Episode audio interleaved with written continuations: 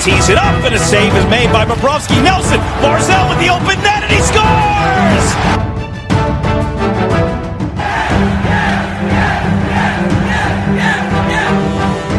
Hi, and welcome to the Locked On Islanders podcast, part of the Locked On Podcast Network, your team every day. I'm your host, Gil Martin. I'm an Islanders columnist and historian, and I wrote the book Ice Wars, which covers the complete history of the Islanders' rivalry with the Rangers from 1972 to the modern era.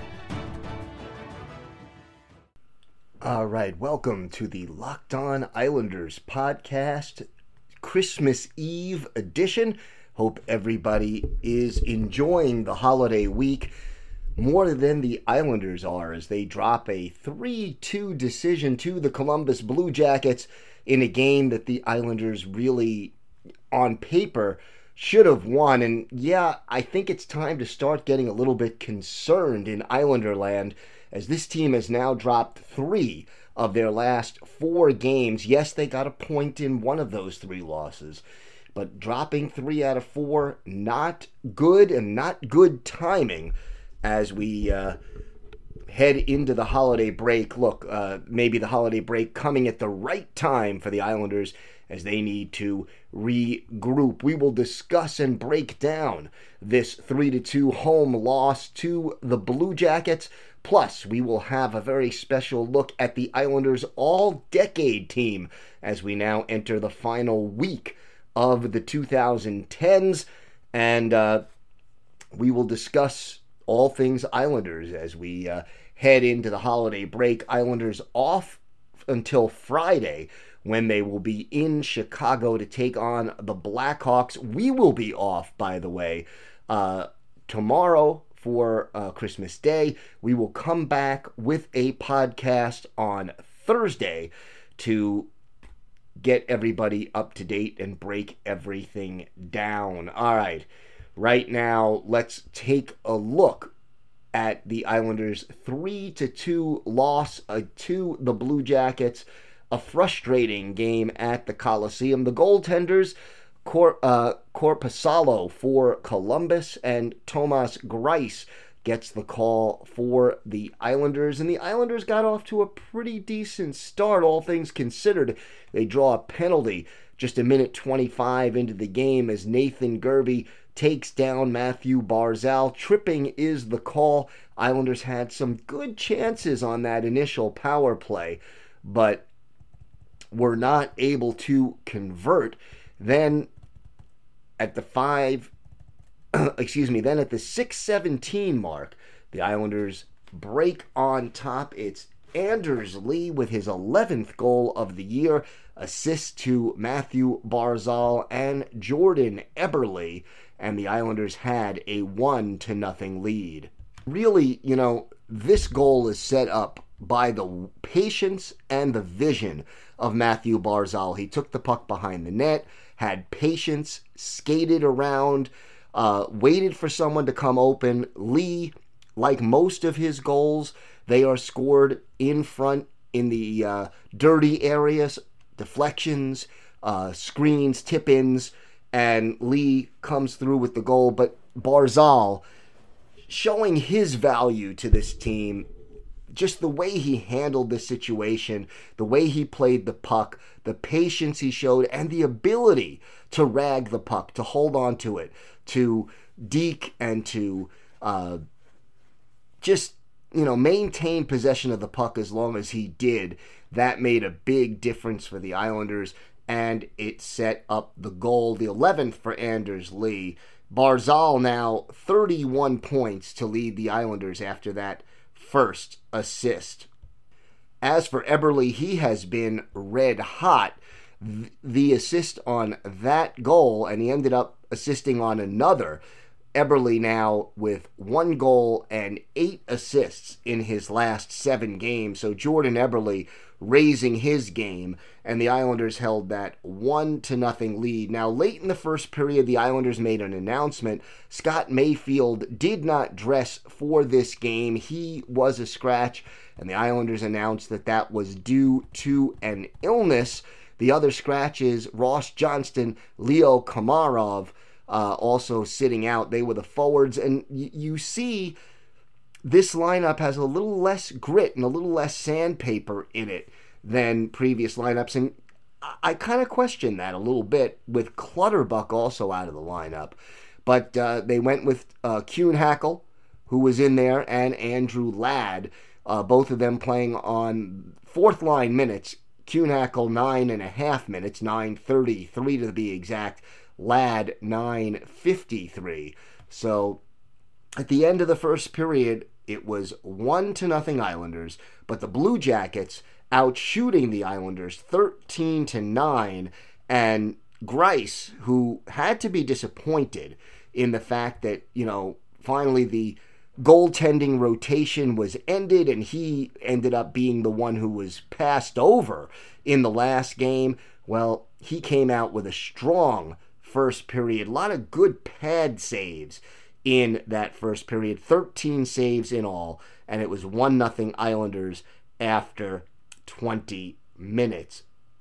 Now, the Blue Jackets had the first quality scoring chance in the second period, and it, it was a, you know, basically Pierre Luc Dubois hits one, uh, takes a one timer from the left circle, but it clanks off the post and as a result, it remains a one to nothing game. Now, Boychuk takes a penalty at the 539 mark. He elbowed Nathan Gerbe, so Columbus goes on the power play as a result, and they do indeed take advantage. First, Dubois hit the post, but then a shot from the right circle by Kevin Stenlund and that one beats Greiss. It's his second goal of the season. Zach Werenski with the lone assist, and it was a 1 1 game at the 618 mark of the second period. So, Islanders losing that early lead and had to fall back a little bit on things as things were evened up at 1 1. Greiss then comes up with an incredible save midway through the period as he was down prone on the ice after stopping Boone Jenner, but he was able to cover up the puck and it remained a 1 1 game. But 33 seconds later, Dobson with a giveaway, and you're going to see that with an inexperienced player like Noah Dobson.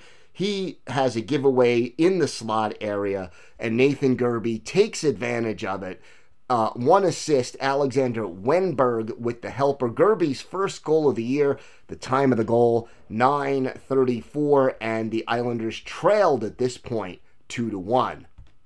But the Islanders did get the equalizer at 13:40 of the second period. Boychuk with a hard shot, and Barzal gets the rebound does a wraparound and scores his 16th goal of the year. Boychuk and Eberle with the helpers, and it was all even at two apiece right now at that point in the hockey game. And Eberle again continuing his strong play at that point after 40 minutes. Blue Jackets out shooting the Islanders 30 to 26. Uh, so, a lot of action, wide open second period.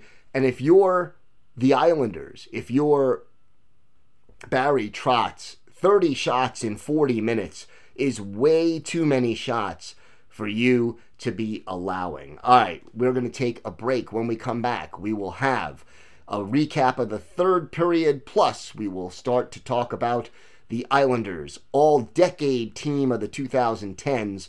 Lots more to get to here on the Locked On Islanders podcast. All right, so the disappointing thing for the Islanders, you know, here you are at home. It's a 2 2 game. you're the Islanders, you just got the tying goal in the last six minutes, 20 seconds of the period. You expect that the Islanders would be the team that would come out hustling and, and, and dominating the early part of the third period, but it was the other way around. Columbus was the team that came out buzzing. They had the better scoring chances early, then a little little mix up in the crease between Gustav Nyquist and Matthew Barzal and uh, two minutes for roughing for Nyquist, Barzal, two minutes for unsportsmanlike conduct. So no loss of manpower, but certainly you don't want Matthew Barzal in the penalty box for two minutes in a tie game. So that really doesn't work all that well.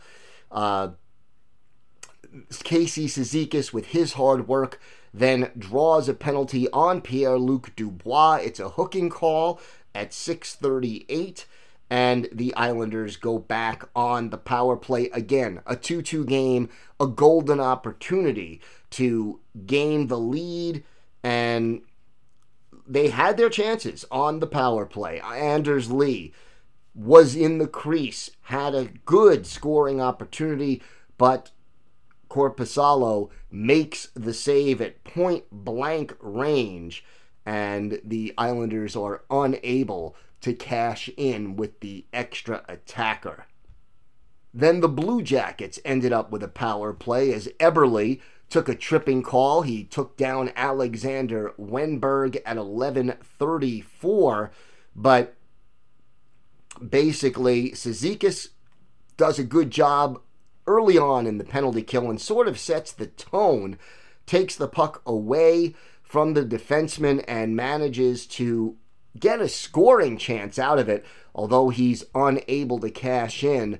And and again, uh, a good save on that play by Korpisalo. So the game starts to wind down. Islanders uh, kill off the penalty, but then the Islanders again, and we've seen this so many times in recent games. We saw it against Anaheim. We certainly saw it against Nashville, uh, where the Islanders getting sloppy in their own zone, and that is just not acceptable. Uh, the Islanders cough up the puck, and the Blue Jackets turn it into the go ahead goal. Vladislav Gav, uh, Gavrikov, a backhander at 1631. Texier and, and Dubois with the helpers, and it was 3 to 2 Columbus with just 329 left in regulation. The Islanders pull Greiss with about a minute and a half left in regulation, but weren't able to get very much in the way of effective scoring chances, and they fall three to two overall. 35 saves for Korpisalo in this game. He, the Islanders had 37 shots on goal. Thomas Greiss with 32 saves on 35 shots. So the shots on goal pretty even. But when you break down the shooting charts, at the end of this game. Again, Columbus with a lot of scoring chances in the prime scoring areas. But you know what? So did the Islanders. In fact, the Islanders had even more quality scoring chances than Columbus. And that just tells you exactly how effective and how good Korpisalo was in the goal for the Blue Jackets frustrating loss for the Islanders overall, and uh, not the kind of game you want to lose at home against a team well below you in the standings and not in the playoffs. Eberle with two assists, Barzal a goal and an assist, Anders Lee also with a goal. Islanders struggling in the faceoff circle. Cizikas won 7 out of 13 but uh, Brock Nelson only wins 9 out of 21. Matthew Barzal just 4 out of 11. Uh, so is really the only main face-off winner for the Islanders on this day. In the hits department, Andrew Ladd uh, with five hits in this game to lead the Islanders. Uh, four hits for Ryan Pulock, but here's the problem: uh, the Pelech Noah Dobson third pairing. Uh, minus two, Dobson a minus one in this game. Uh, three block shots for Nick Leddy. We give him credit for that. And as far as ice time is concerned, Ryan Pulock with almost 24 minutes to lead the Islanders. Among forwards, Brock Nelson led the way with 20 minutes and 3 seconds of ice time.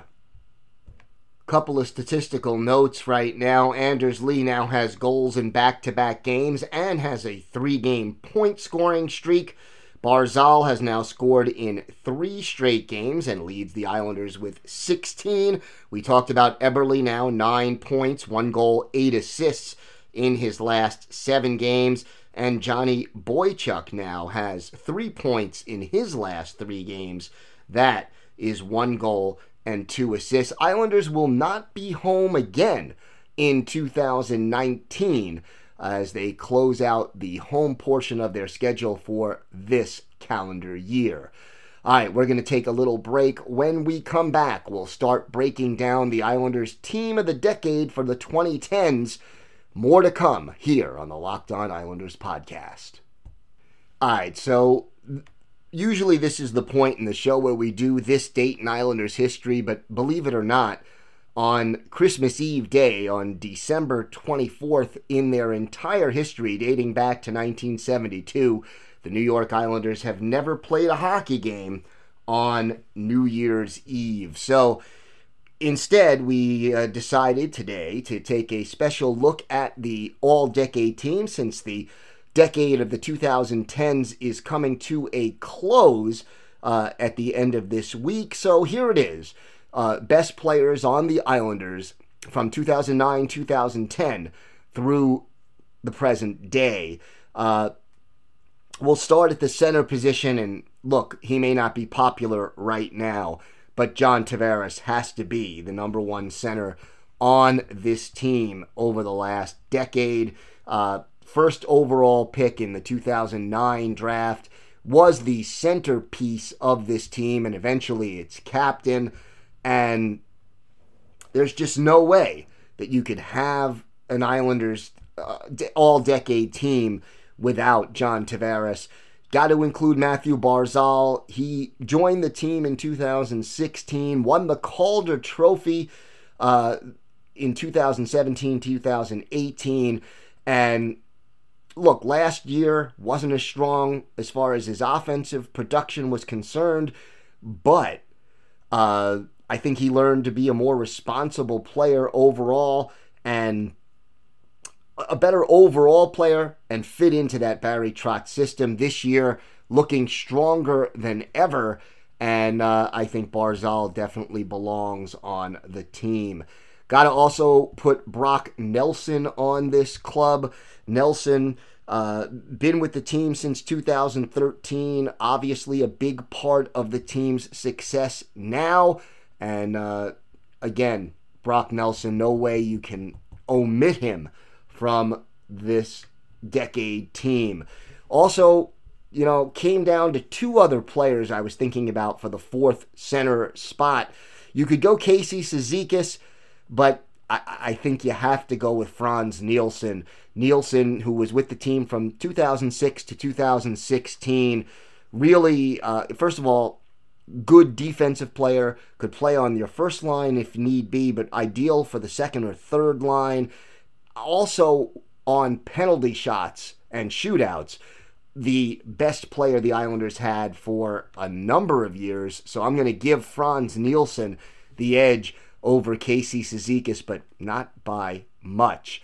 All right, we go to the left wing. Anders Lee, uh, Anders Lee, definitely uh, far and away the best player at this position. Been with the team since 2012, 2013. Been full time for the last five years plus, and is now the team's captain since John Tavares left. 152 goals, 106 assists, and, uh, you know, just overall belongs on this all decade team. We'll also go with Matt Moulson.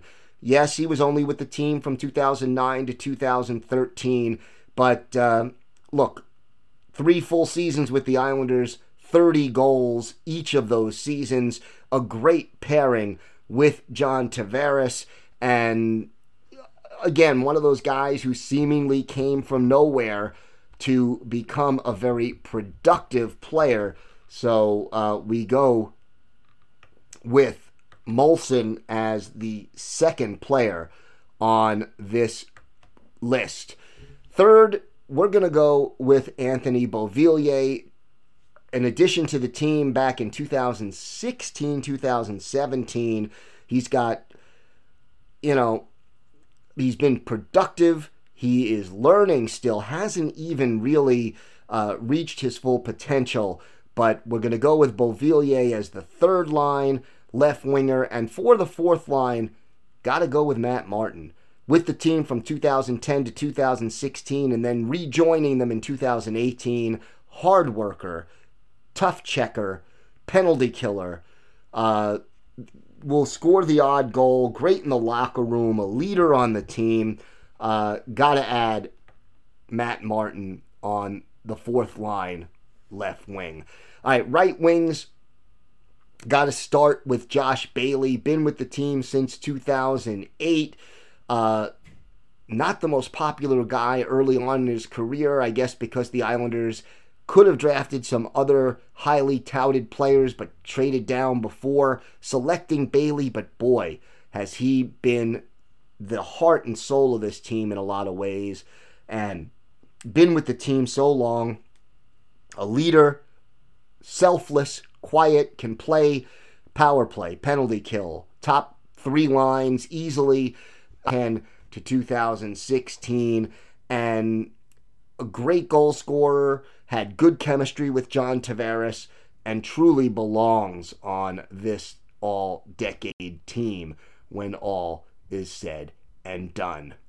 All right, rounding out the wingers right now, we'll go with Jordan Eberle, who's been a consistent uh, contributor over the last couple of years. Not outstanding, but consistent and, and solid.